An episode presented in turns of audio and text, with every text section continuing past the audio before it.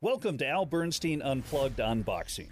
In a 40 year Hall of Fame career, Al has chronicled some of the greatest moments in boxing history. On this podcast, you get to hear him expand on those memories and talk about the current news in the sport of boxing.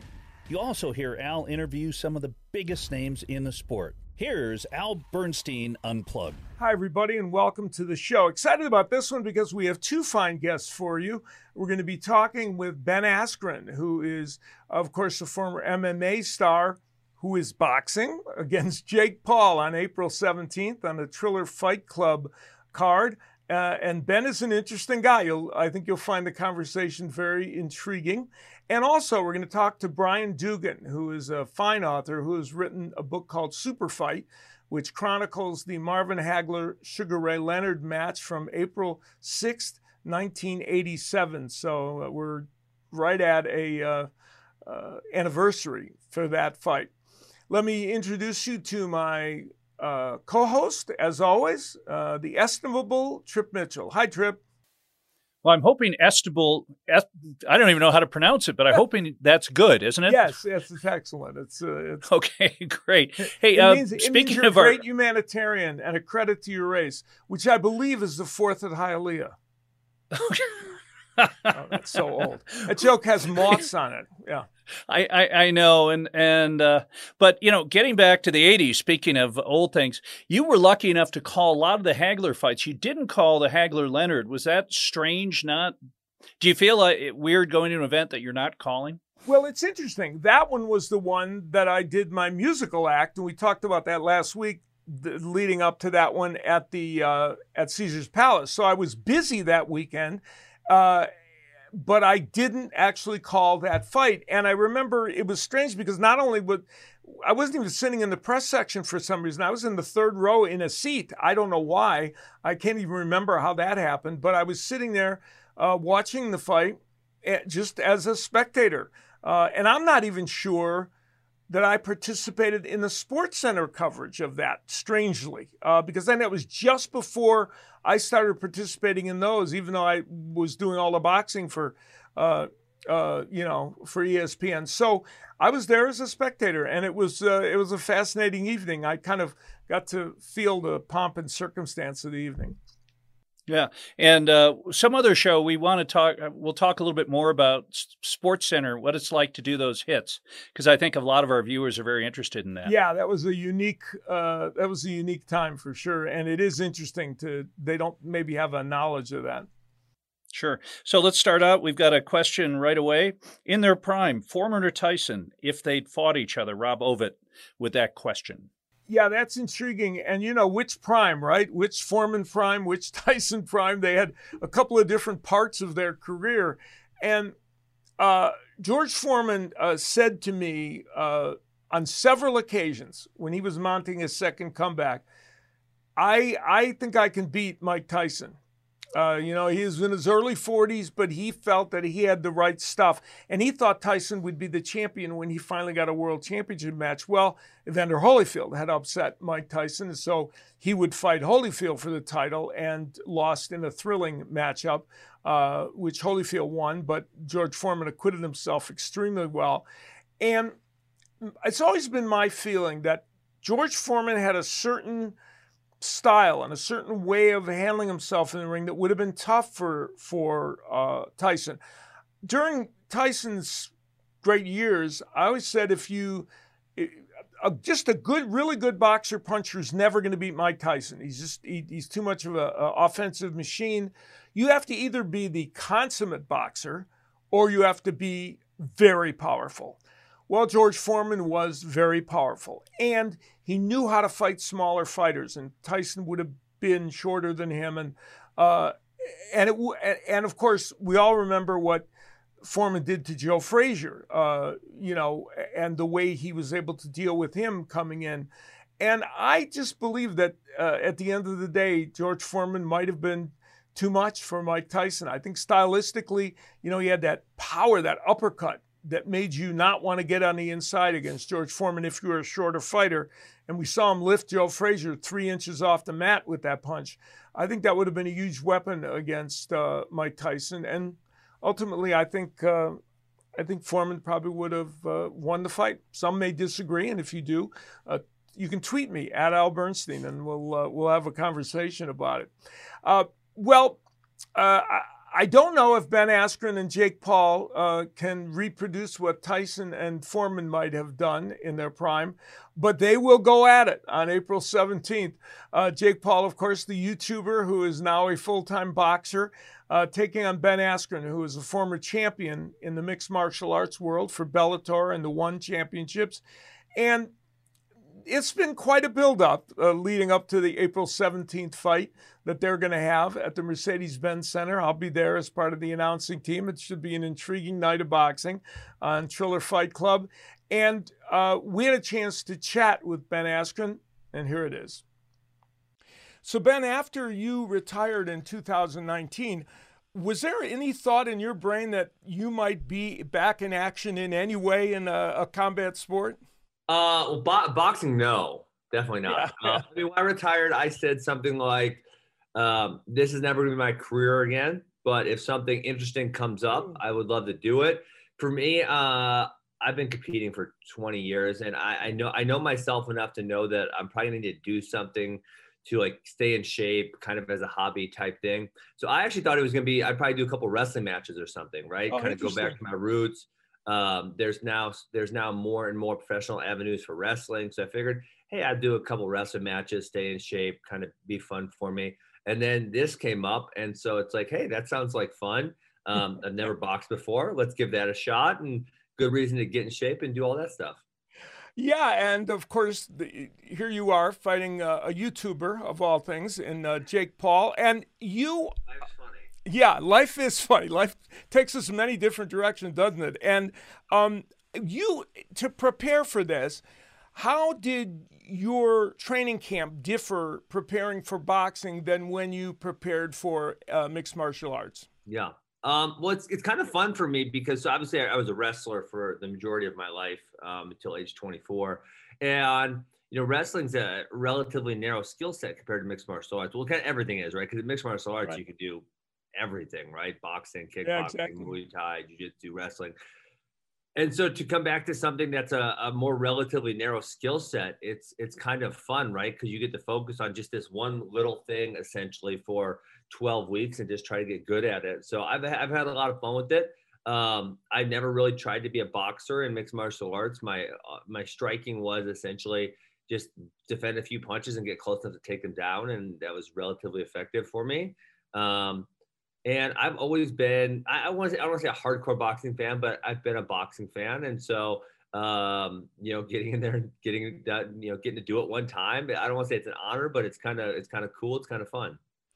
You mentioned, uh, I, I, saw you in another interview mentioning something I thought was fascinating that there are certain things, of course, that you're not going to do in mixed martial arts, like with your lead leg uh, or rolling under punches. So there are certain things that you would never do in, in mixed martial arts that you kind of get to do in this discipline. Will you be able to do those instinctively after one training camp?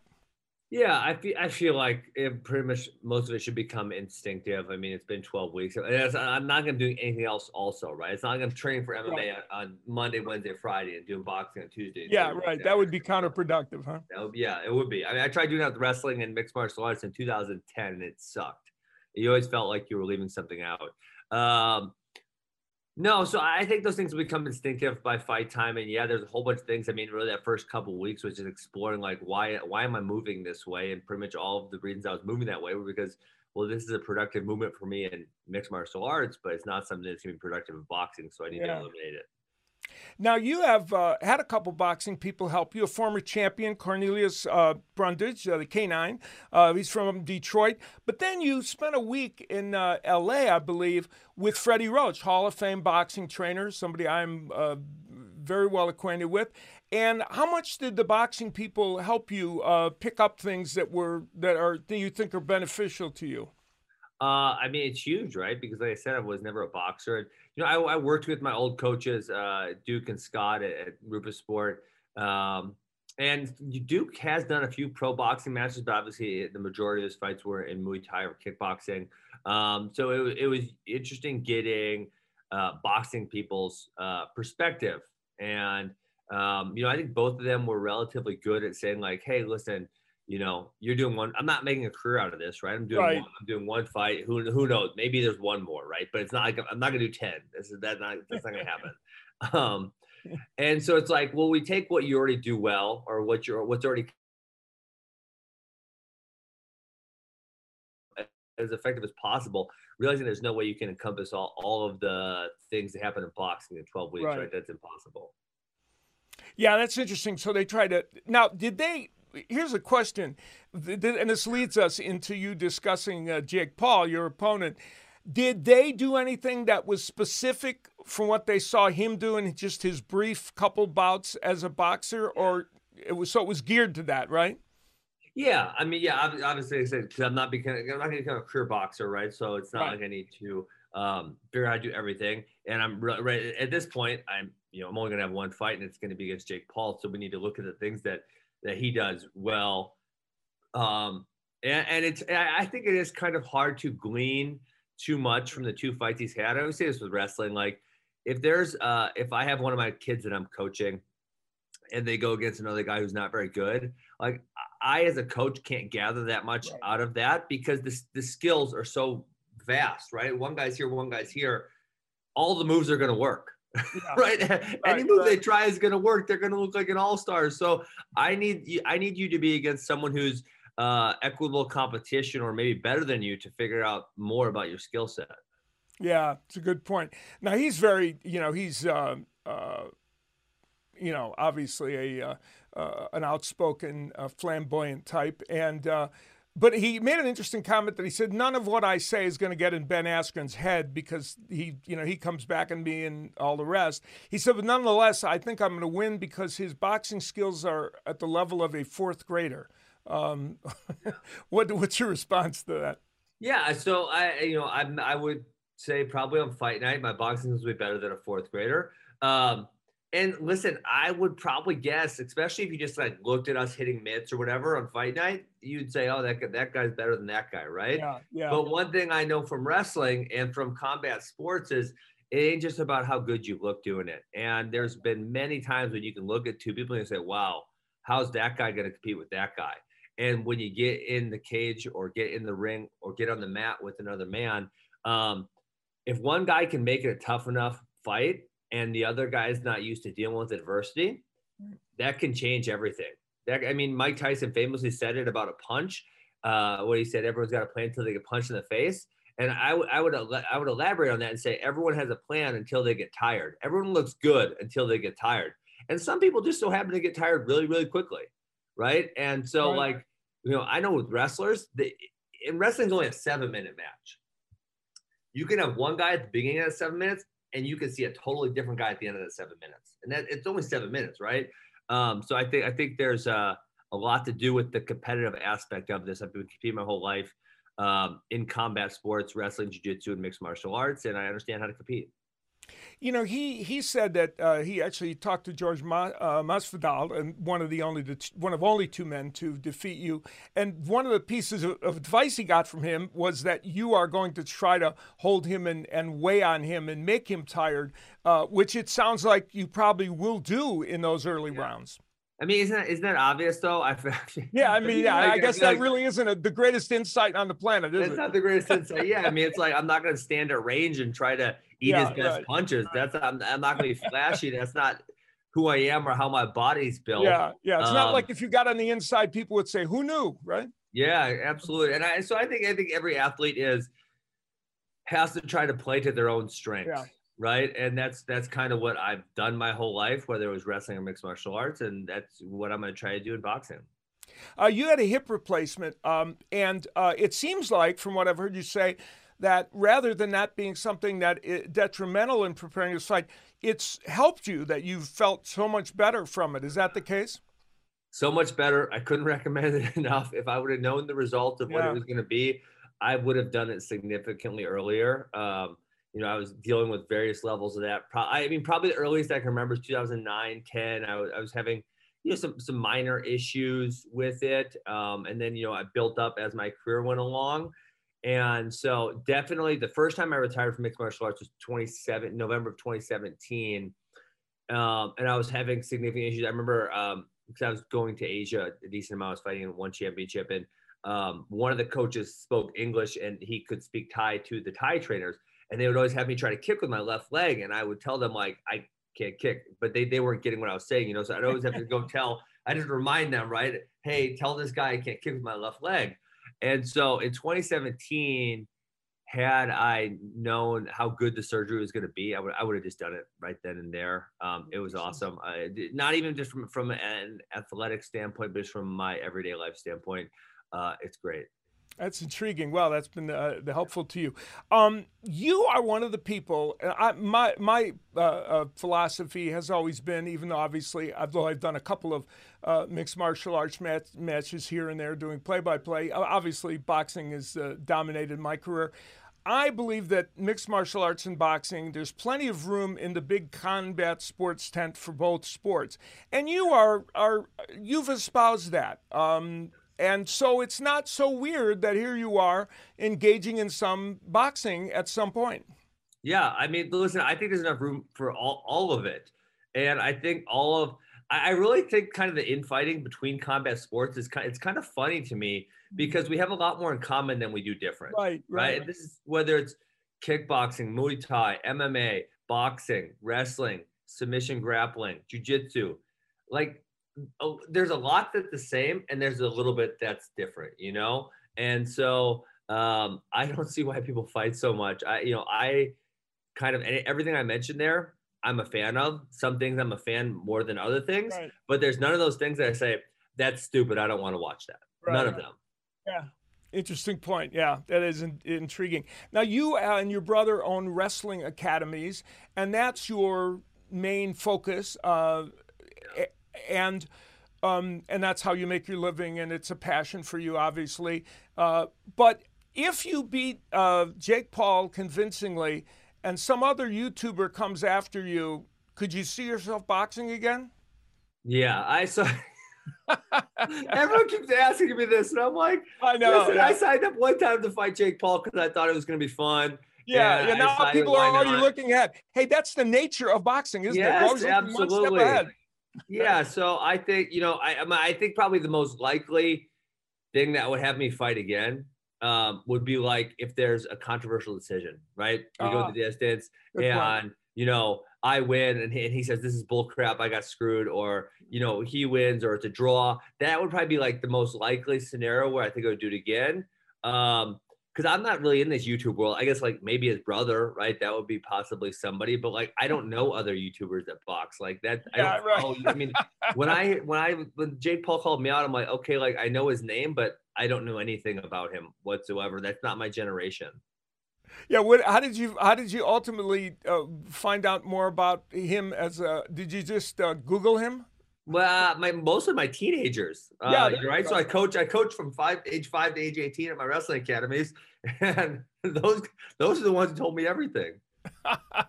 That's why most of us get information, right, from those from those folks. Uh, what exactly do you expect to happen in that fight against Jake Paul on April 17th, from your standpoint?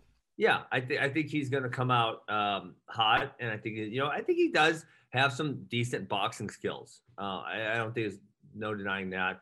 Um, and I think he's going to re- think, oh, I'm going to get this guy out of here really quick. His boxing skills are a, a fourth grader, as he said. And he's going to realize, okay, he's a little harder hit than I thought. Uh, he's a little tougher than I thought. Oh, shit, I'm getting hit back.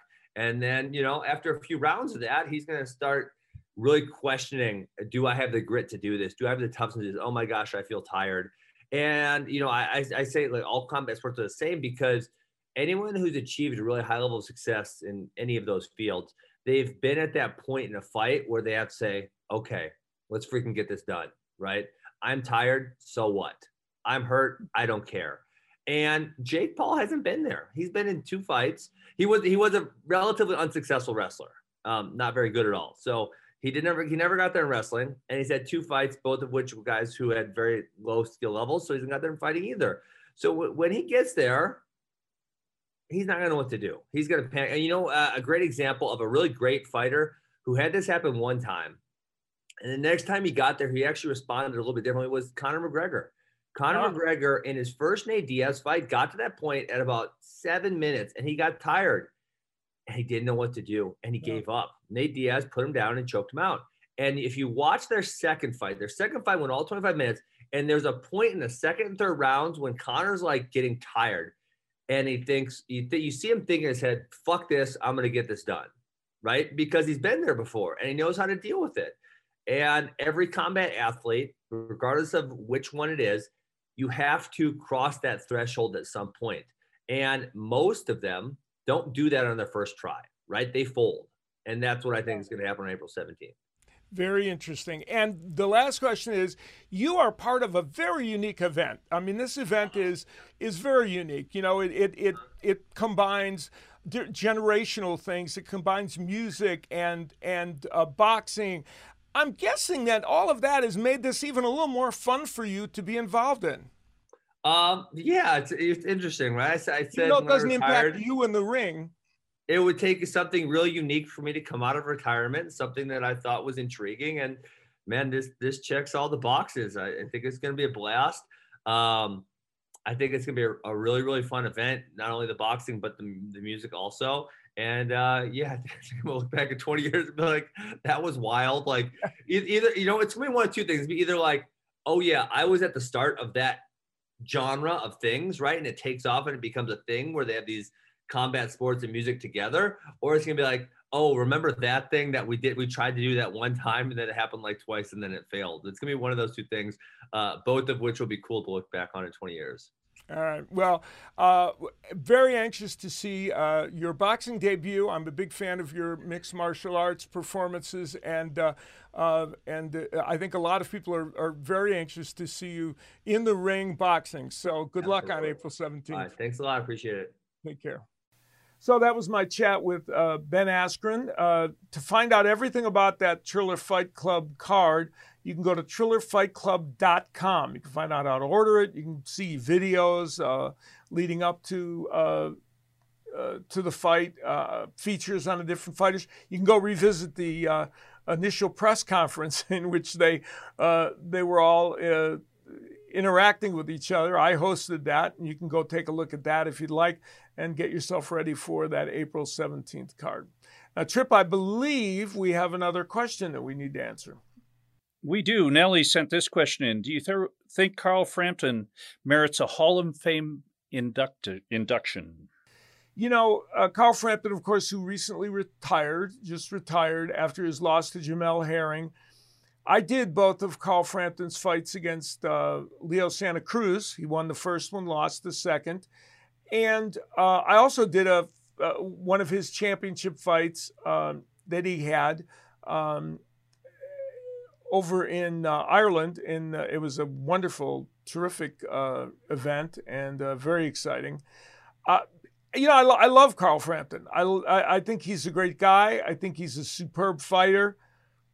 But I wouldn't vote for him to be in the Hall of Fame. I think his career has been a good one, but it doesn't have enough um, victories against top name fighters, uh, in my opinion, to merit the Hall of Fame. He won the title twice. He defended it, I believe, three or four times the first time.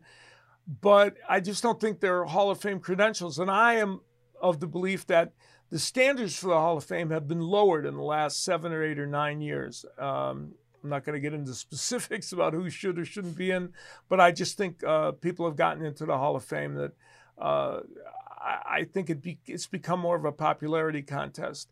Um, and I don't think the people selecting are looking at the criteria as carefully as they might. So I love Carl Frampton. Please don't uh, be mad at me. Uh, uh, if you are his fan, uh, I'm in no way denigrating his career. I think he's terrific. I just don't think Hall of Fame is uh, where he uh, induction is uh, something that's totally appropriate. Well, uh, two men that are in Boxing Hall of Fame that put on uh, a major event uh, back in 1987 on April 6th. the Super Fight, as it's called by Brian Doogan, who has a book of that name out now, were Marvin Hagler and Sugar Ray Leonard. and Brian's book is an excellent read And uh, I wanted to have him on to discuss it and kind of revisit those great memories from Hagler Leonard. So here's our chat with author Brian Doogan. So, Brian, as you wrote this book about uh, Hagler Leonard and their uh, epic encounter, you of course set the stage for it, and you went back to set the stage with each man. Uh, and there were a number of uh, key topics in, uh, that you you did to set the table in a very uh, excellent manner.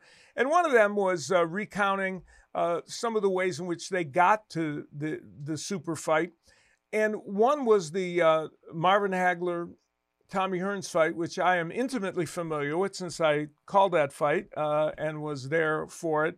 And you you spent a, a good portion of the time on that talking about that amazing press tour that uh, created such animosity between the fighters.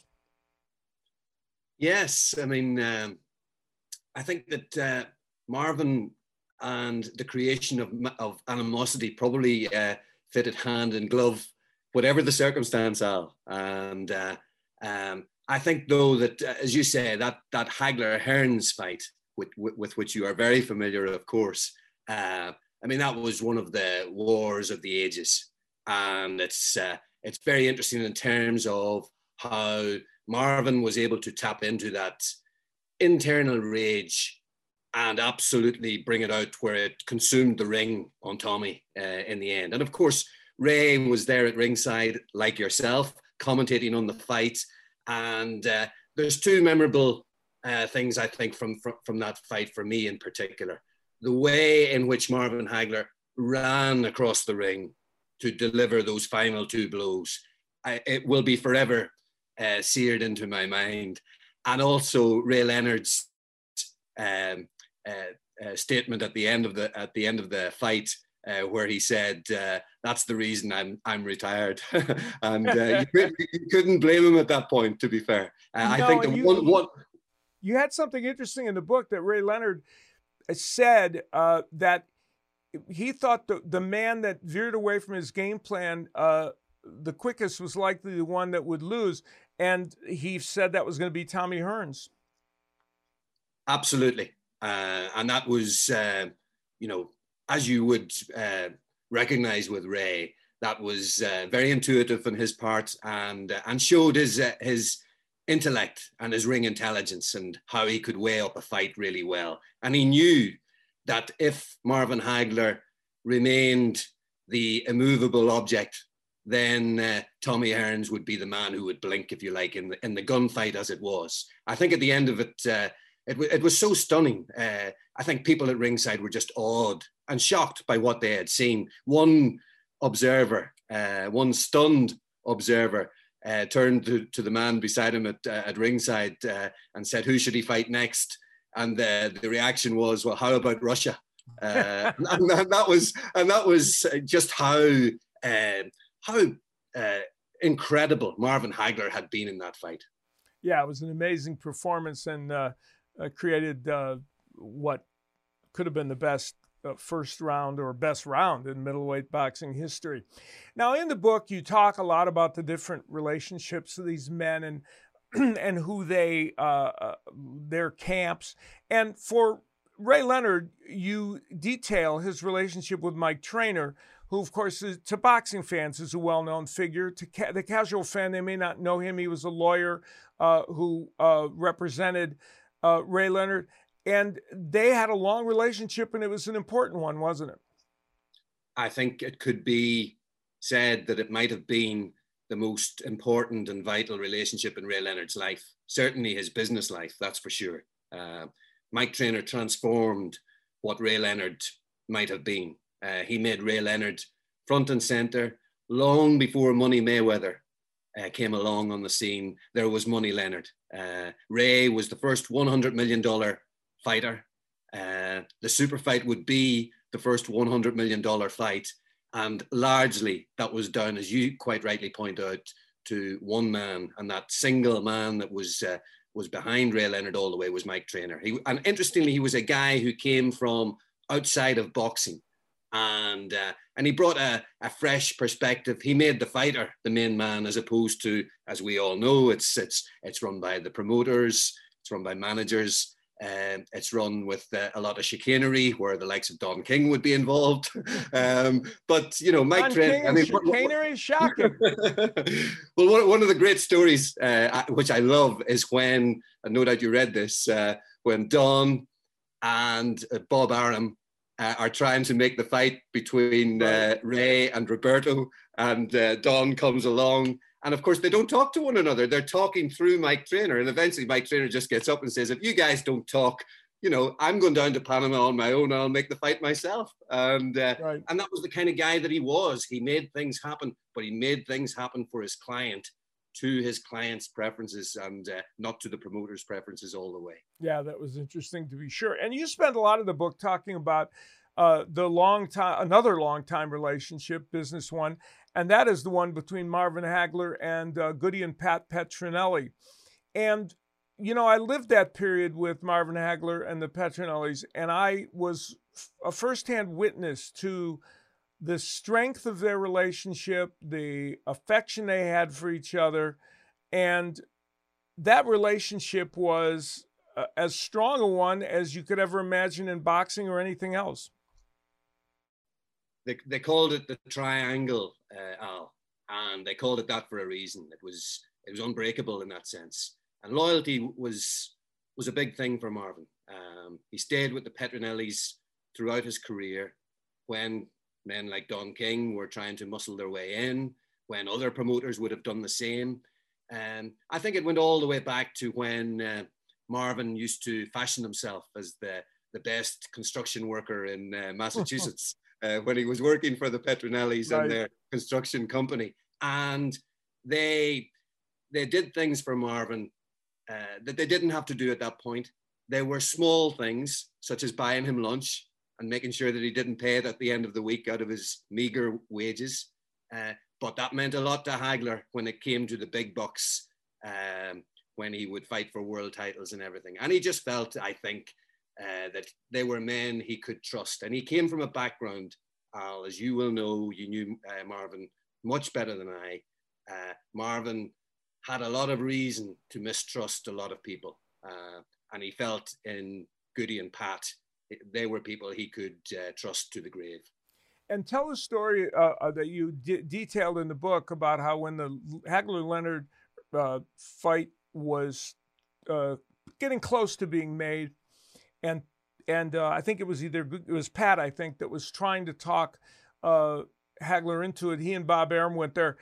explain what happened when how they interacted just before that fight was being made, and uh, uh, it it kind of reveals the strength of their relationship. It really does because uh, they they couldn't get hold of Marvin. Uh, Marvin was in his mountain hideaway, and uh, they really couldn't pin him down as to uh, agreeing ultimately the terms on the fight. And so they drove up into the into the mountains. Um, Pat and Bob Arum. And uh, Pat said to Bob, listen, I'll go in, I'll speak to him, you stay here. It won't take long and I'll be straight out. So they actually sat outside uh, Pat and Marvin and, and Bob Arum was, was able to watch proceedings. And at a certain point, uh, Bob was able to see Marvin get up out of his chair and start thumping the table really hard. And he was clearly quite angry. And not long after, uh, Pat got up, uh, walked away, came over to the car, and of course Bob was thinking, well, the fight must be blown, or what happened? And uh, so he, he asks him, and Pat uh, says, you know what? I said to Marvin that if you want myself and Goody to give up our 33%, we'll do it for 10%, Marvin, for you to take this fight and make it happen because we believe in you all the way. And that's when Marvin got up and said, Pat, you're not taking a penny less than your 33% or I'm not going to go through with the fight. And that and that shows you that the loyalty was was was two ways. The Petronellis were were all the way with Marvin, but Marvin was all the way with them, even to the point of uh, the fight was going to be off if they didn't take their 33%. wow, remarkable story. You detail in the book also, and we're going to get to the fight. Well, you detail in the book uh, that Hagler and Leonard circled each other a lot uh, in their careers way before this fight was actually made, before the super fight was finally made. And they there were a lot of potential times when it looked like it might be made, was wasn't there? Yes, I mean, you know, you you you'll remember it better than I. But it, when, when I went back to research, it was incredible for for for six years. Really, they were intertwined like that. They were connected, um, and the fight was being talked about in a in a very real way. We all know how boxing works.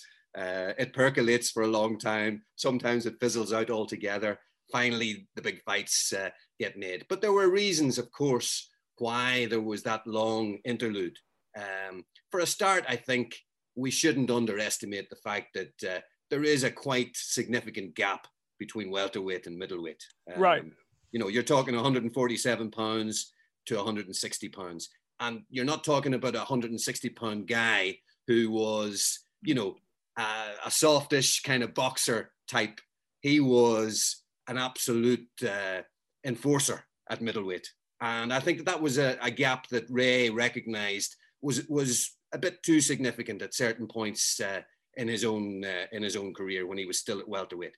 And of course, he had the uh, detached retina injury and the operation, and that meant that actually he retired. Although he he did that in a way which further fueled Marvin's resentment because Ray, in his grandiose way and his quite manipulative, perhaps Machiavellian ways, yeah, right. decided to invite uh, Marvin to uh, Baltimore, to the Civic Center, to this grand occasion where Howard Cosell was presenting. And in fact, it went out live on, on ABC, I believe, at the time. Yes. And, uh, and of course, Marvin was at ringside, specially invited by Ray. And he, he thought that he was there to accept uh, Ray Leonard's challenge that Ray was finally going to uh, challenge for the world middleweight title. And of course, Ray retired, and Marvin bore that grudge like he bore all the others. But that was a, an added resentment. He, he felt like a stooge in Ray Leonard's play, and that was not something that you visited on Marvin Hagler uh, easily and got away with it. So, of course, when the time comes when when when Ray comes out of retirement the first time to fight Kevin Howard, very unimpressive. Uh, for the first time in his career, he got knocked down. Marvin was at ringside. And of course, he enjoyed the fact that Ray got knocked down and didn't look good, but he also recognized that, that meant that their super fight wasn't going to happen. And of course, it didn't. Ray re retired. But of course, it, it just burnt away at Ray Leonard uh, that itch, that feeling which he genuinely felt that he could beat Marvin Hagler, even when Marvin was at the top of the tree, when he was getting all the plaudits for destroying Tommy Hearns, for destroying uh, John the Beast Mugabi. Ray felt he could actually tame the monster. And of course, when Ray decides to throw down the gauntlet and say he's coming out of retirement to have one fight, he'll face Marvin Hagler. Uh, Marvin then actually starts playing games himself and says, "Well, maybe I'm retired." You know, uh, on the Johnny Carson show, show famously, he uh, he elongated his uh, um, his kind of uh, he was drawing out his decision, and uh, of course he he would go through with it because he felt that he had taken on all challenges and he wasn't going to give up on the last man standing. Ray Leonard, most of all. Yeah, and when they did sit down and negotiate this fight, this has always been one of the most fascinating things to me, and you detail it in your book. It was intriguing because both men won in a way from the negotiations.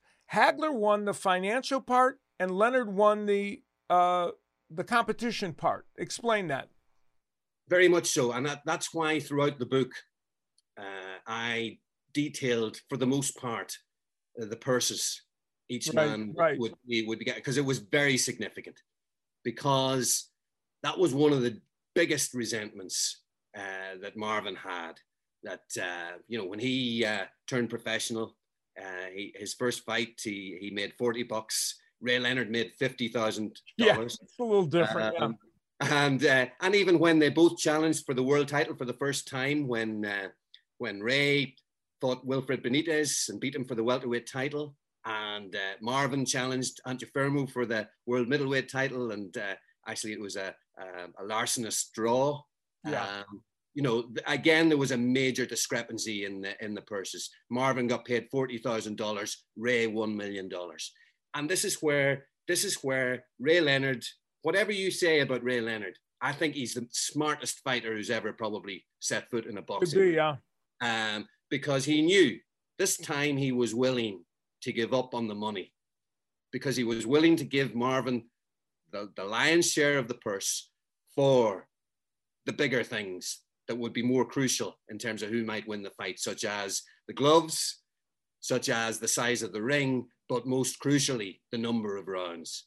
That was the biggest thing that he wanted to be in his favor. And it was the biggest factor, uh, Mike Trainer said, in terms of the negotiations. It was, it was the most challenging aspect of doing the deal. And of course, Pat Petronelli would rue the fact that they allowed it so easily to settle for 12 rounds. Because had Hagler put down his foot and said 15 rounds, Ray Leonard was in no position as the challenger to dictate the number of rounds uh, the fight would be. But uh, Marvin gave that up, and it was a very significant happening.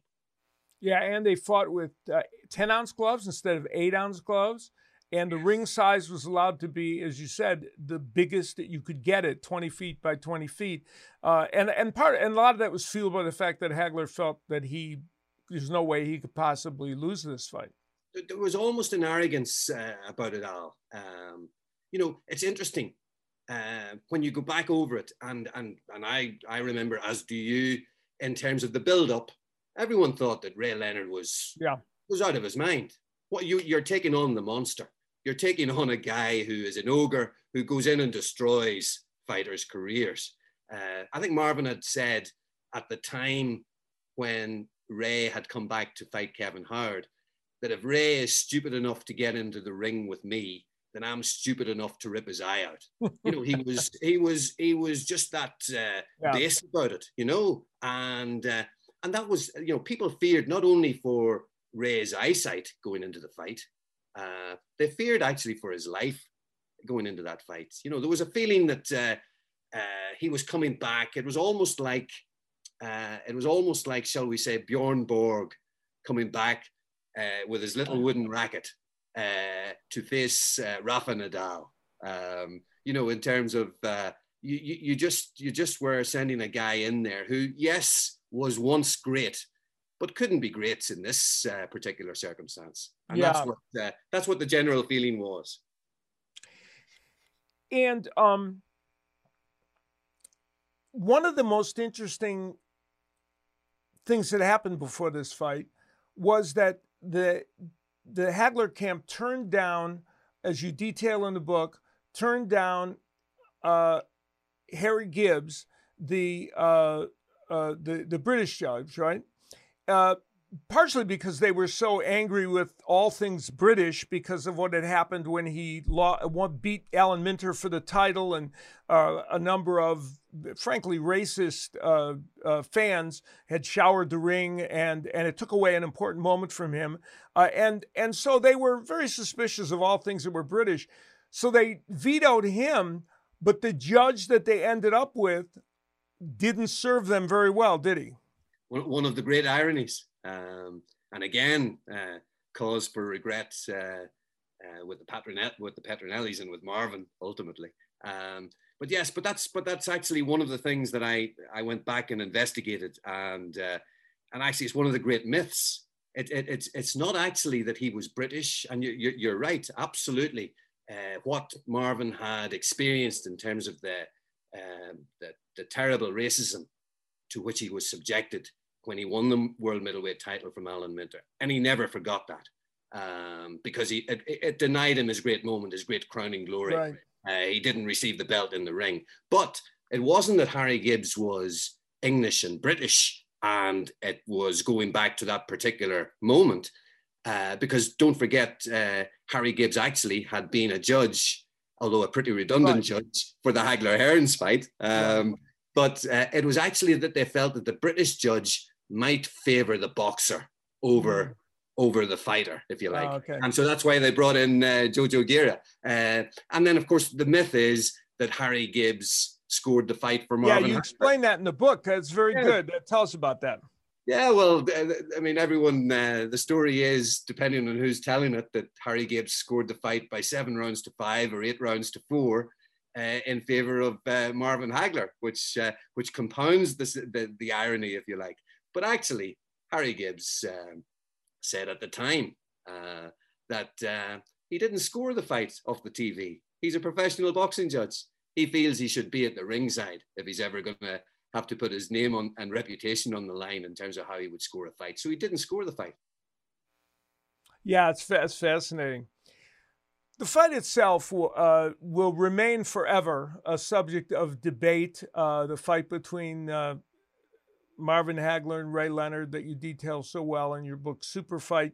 And it, it is one that everybody has an opinion on. It's divided in the boxing world. And part of it is because there were so many dramas played out within that fight. The first one was that Marvin Hagler decided to fight the first three rounds as a right hander and box in this fight. And you talk about it in the book. It was an interesting decision on his part. It was a very interesting decision and the wrong decision. Um, Gil Clancy, who was calling the fight, immediately called that out and said he couldn't understand why on earth Marvin Hagler was uh, was turning righty because he was more effective as a southpaw. Yeah. And of course, when the, the longer the fight went on, of course, that was borne out as well. Um, I think this is where it comes back to Ray's intelligence. Um, Ray had done the ultimate psych job.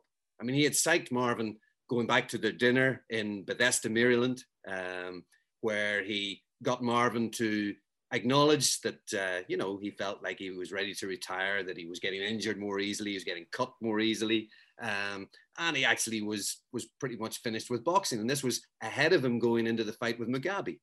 And during the press tour, and you you mentioned the Hagler Hearns press tour, during the the Leonard Hagler press tour, Ray, Ray got to Marvin to the extent that halfway through the tour, Marvin bowed out because Ray was just complimenting him all the way. Mm-hmm. And he even sowed the seeds of you guys, as in you guys in the media, you don't give Marvin Hagler enough credit as a boxer. You're all saying that he's this destroyer, which he is, but he's a magnificent boxer as well. And you guys don't give him enough credit. And he sowed the seed in Marvin, where Marvin was in two minds, actually. Do you know what?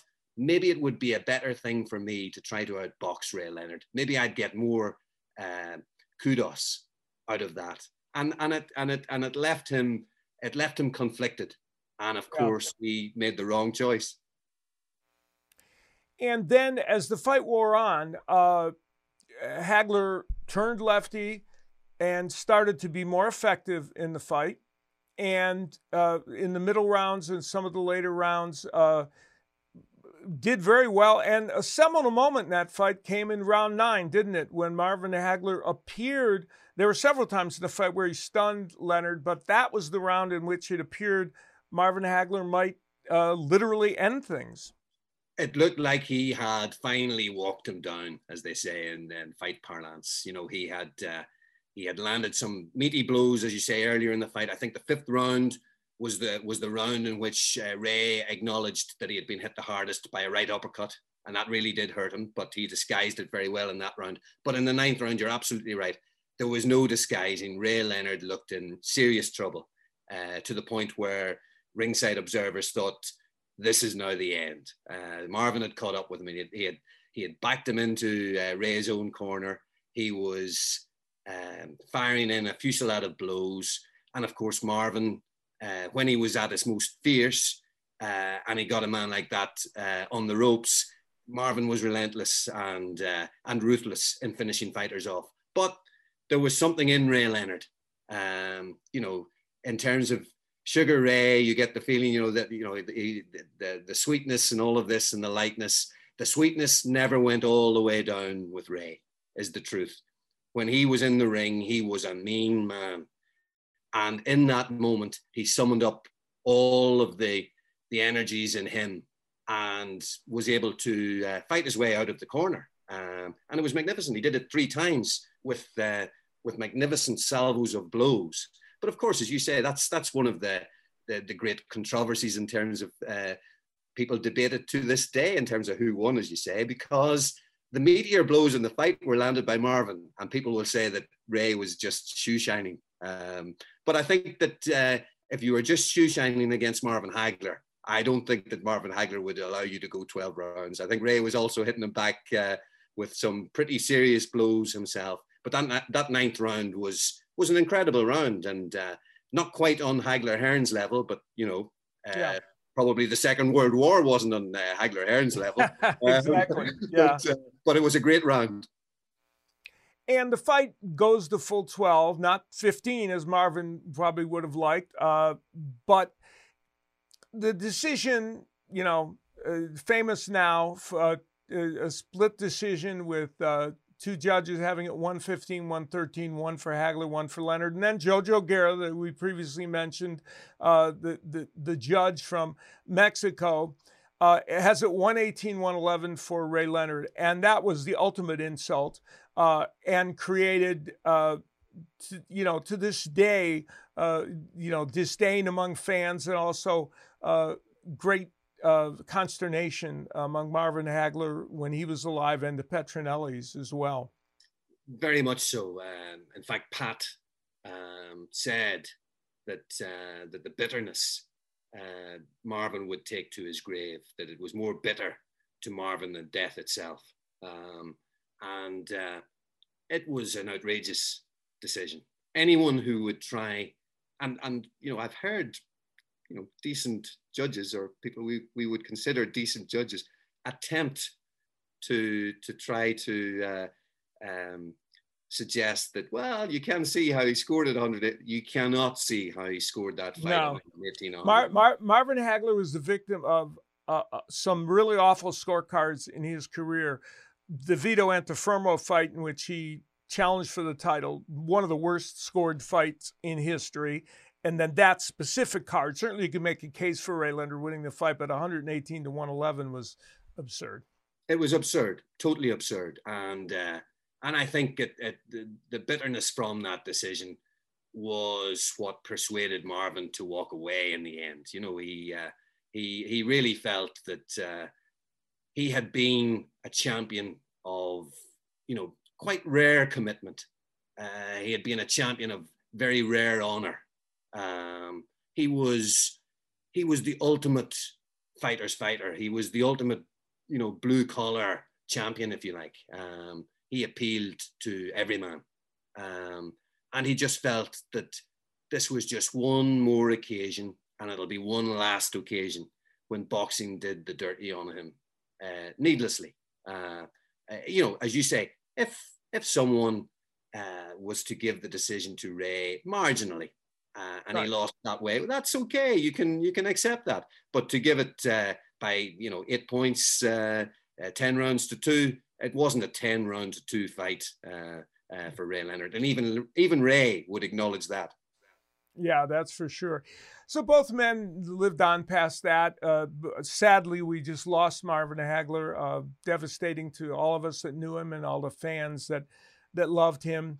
Uh, they had to carry on after that fight. Uh, Marvin did it by going, as you detail in the book, to Italy with his new wife Kay. And ironically, you talk in the book about their marital issues during the course of their uh, their life uh, and and how they spilled over into the public. And ironically both men got divorced from their previous wives the same year in 1990 when Marvin divorced Bertha and uh, Ray divorced Juanita. And Marvin Hagler uh, was able to find a certain peace in Italy wasn't he with his life and with the way he went about living the rest of it. Well, it's it's um, an incredible thing to think that uh, that the man who sprang from the deepest of ghettos in Central Ward, Newark, finally found a home, and as you said, peace in in Milan, Italy. He, he all places.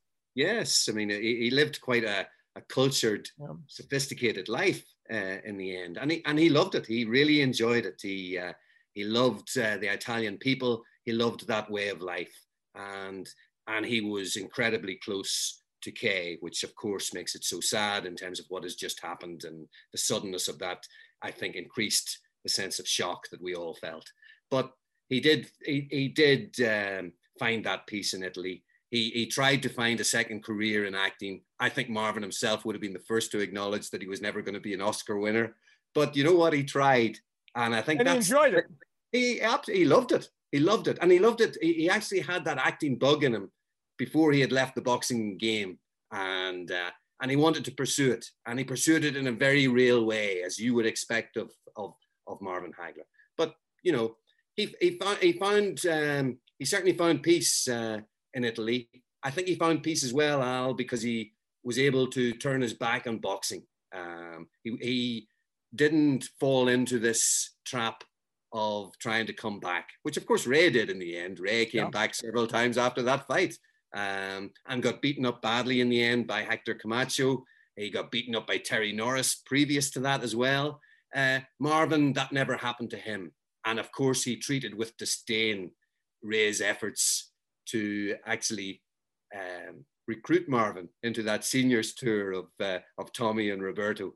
And, uh, and, and there's, you know, there's something really classy about Marvin Hagler in the end that, uh, that he turned his back on that. And, uh, you know, even now in terms of uh, his final decision that uh, there would be no funeral, um, he didn't like funerals. It was, it was painful to him when he had to bury Pat and Goody, very painful. He didn't want to be in the church but of course he was in the church. And uh, do you know, there's one thing about Marvin Hagler, and you were there this night. And I think it speaks everything about Marvin um, because he was this destroyer in the ring. There's absolutely no question about that. There was no mercy in him when he went to war. Uh, he went to war to finish you, uh, to put you down and, and obliterate you. Um, but he had a relationship with his mother, mother, um, Ida May, yeah. which was which was so tight. Um, I remember, uh, I recall after the the fight in London against Alan Minter, um, she reflected on where they had come from in terms of uh, Central Ward, and she said that they don't talk a lot about it because some memories are too painful. But you were there in Las Vegas on the night that Marvin was inducted into the Nevada Hall of Fame, and the way he interrupted his speech in one of his, you know, most glorious moments because he had been denied the glory when he challenged for the title against Alan, and he felt like he was getting the the the acclaim that had been denied him for so long, and he interrupted it, and he turned to his mother in the audience, and he said, "Could you stand up? Could you please stand up, Ma?" And he called her Ma. And I think there's something so endearing and so very different to what that ogreish images of that monster in the ring. You know, he was also his mother's son, and there was a great um, attachment there, and uh, and that's what Marvin was as well. That was a very special moment. I remember vividly. I hosted that evening, and I I remember it very vividly, and I remember the emotion that Marvin Hagler had uh, on that night. Ray Leonard, uh, of course, has always remained uh, a major celebrity in uh, in our uh, pop culture and has participated in so many different things over the years, uh, and has also kind of surprised people with his candid uh, interviews and book and and all the rest about some of the demons that he's gotten past. Uh, candor is uh, precisely the word. Um, he's been incredibly op- open. His, his memoir is searingly honest. Um, he holds his hands up to uh, domestic abuse. Um, he didn't treat Juanita as he ought to have, but also uh, he holds his hands up to the, or he acknowledged for the first time, uh, the sexual abuse to which he had been subjected when he was young. Um, and, and that openness um, is actually incredible because you always had, you know, and I think this is the thing that kind of uh, increased Marvin's contemptuous attitude towards Ray. He um, he used to spit out in his description of Ray, "pretty boy." He didn't mean it in, as a compliment.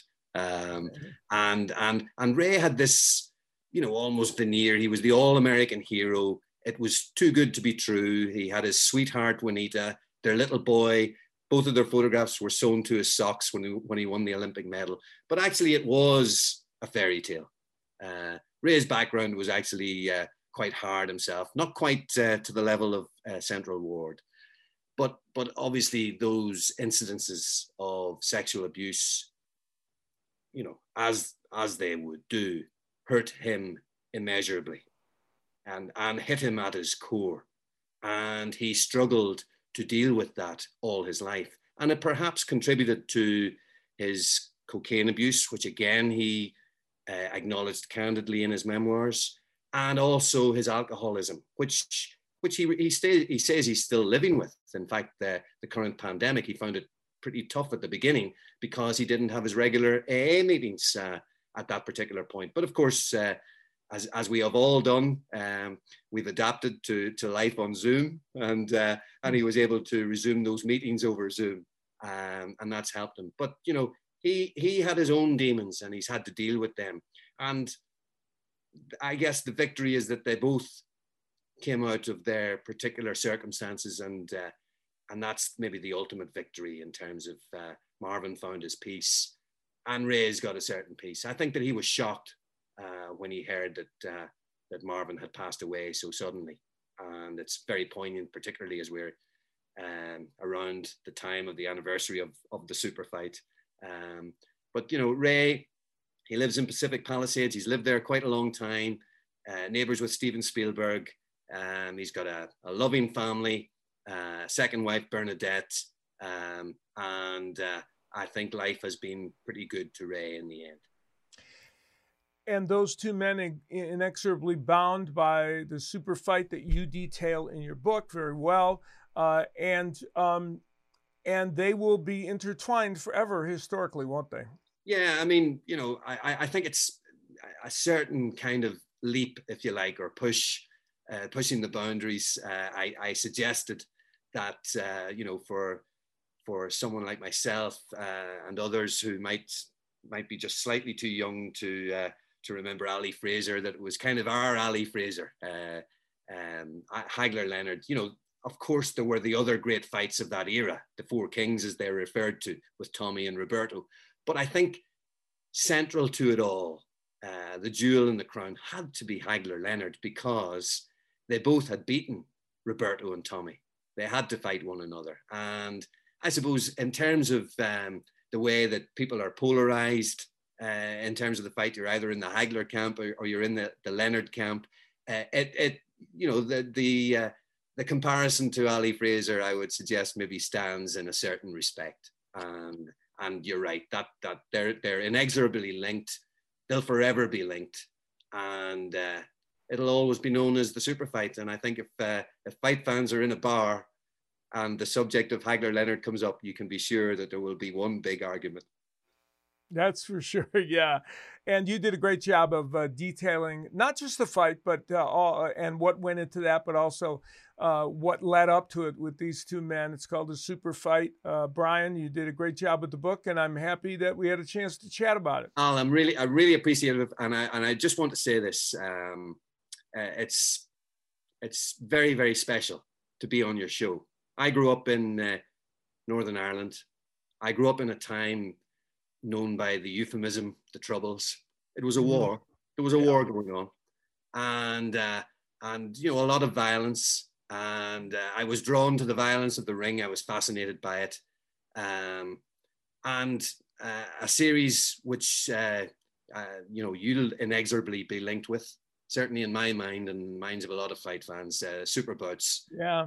Uh, you know, you you you you conveyed a lot of big fights, including this one, uh, when you when we got to looking back on it, and and of course Marvin and Tommy. So look, uh, I really appreciate being on the show. Uh, you uh, brought some magical boxing bouts into my home in Northern Ireland, and I'm I'm really delighted that we were able to talk about this particular one. I I appreciate that. The Superbout show is kind of my introduced me to the uh, European audience, and uh, it was a. I, I hear so many people talk about it, and it was a fun series because we got to show great fights, and uh, and uh, I have been privileged to visit Belfast on a number of occasions, and uh, I have it, it I've been, really enjoyed talking to people there to try and get a feel for those troubled times that you. I, I can't say enjoyed. Uh, it's been insightful to me to uh, to talk to them and and kind of relive those times you're talking about, which I know were very difficult for everyone there. Uh, and and boxing has played a big role. Uh, Barry McGuigan was the perfect example with his story of uh, you know marriage to uh, uh, you know a Catholic uh, girl and you know the just the whole the whole um, or the intermarriage that he had and all the all the other things that go with that. So, uh, Boxing plays a big role in that.